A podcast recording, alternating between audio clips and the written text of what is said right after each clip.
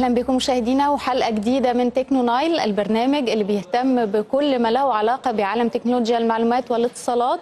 وفي حلقة اليوم هيكون عندنا موضوعات عديدة ومتنوعة.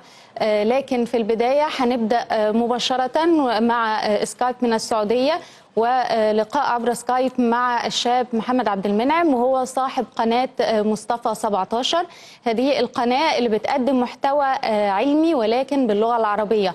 أهلا بيك محمد. أهلا بيك.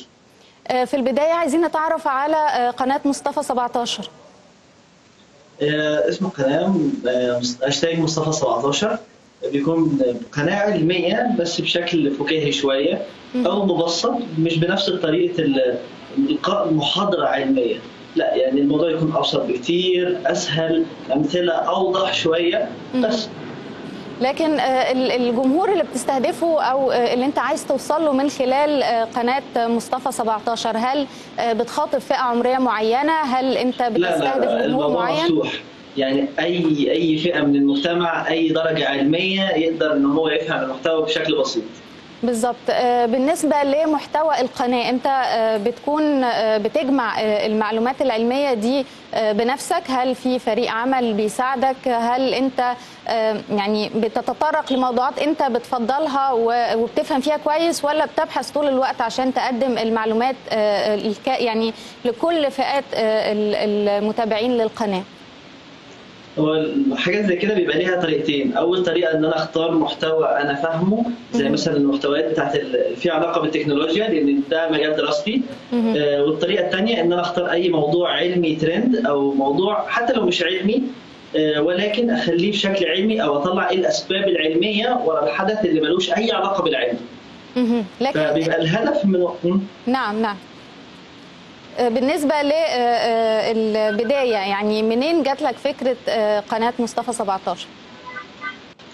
هو في أكتر من شخص بيعمل نفس المحتوى ده وبديهي جدا إن أنا أكون شفت ناس زي كده زي الدحيح أو إيجيكولوجي إسبيتاليا أو أي يعني أساميهم كتار جدا صعب إن أنا أعدهم.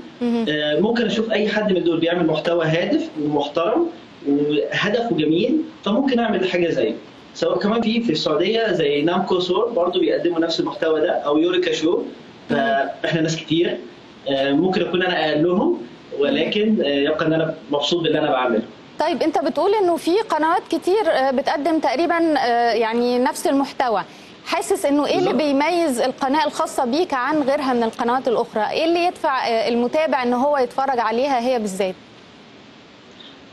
ممكن يكون تطوير معلومه شوية. يعني أي حد مننا هيقول معلومة بعد كده أنا بالنسبة لي ممكن أزود عليها أو أنا أقول معلومة وقناه ثانية تزود عليها. ما فيش ما بيننا منافسة. ممكن نكون يعني أي حد فينا بيكمل الثاني عادي جدا أشوف حلقة من ايجيكولوجي وبعد كده أكمل عليها أو أشوف أو إن هو فتح موضوع شيق وأنا حابب أستمر فيه. وبعد كده قناة ثانية تاخد الموضوع اللي أنا اتكلمت عنه ويزود فيه وفي الآخر الفايدة تستمر. يعني بتحاول إن أنت تروح لجوانب تانية القنوات الأخرى ما تطرقتش ليها. بالظبط. حتى لو كان في نفس الموضوع اللي هم فتحوه. تمام. آه قدرت توصل لكام مشترك لحد دلوقتي؟ هو القناة على اليوتيوب دلوقتي خلاص داخل على 2000 سبسكرايب. آه يعني لسه رقم في البداية. آه صفحة الفيسبوك 12 11000 بالظبط تمام. بس دي الأرقام اللي وصلت لها حاليا. طيب بالنسبة للتنوع في المواد العلمية هل بتخصص كل فترة مجال معين تتكلم فيه ولا بتشوف فقط إيه هو الموضوع اللي بيتم تناوله بشكل أكبر وبتختاره؟ لا ما كل فترة بيبقى على حسب أنهي معلومة تستحق إن أنا أقولها في الوقت ده. هل الناس كلها في الوقت الحالي مهتمة بالكيمياء؟ فممكن الحلقة تكون لها علاقة بالكيمياء. لو الناس كلها مهتمة بالفيزياء أو التكنولوجيا أو الطب وإلى حتى لو كان ليها علاقة بالأزياء أو الطبخ ممكن يدخل العلم في أي حاجة.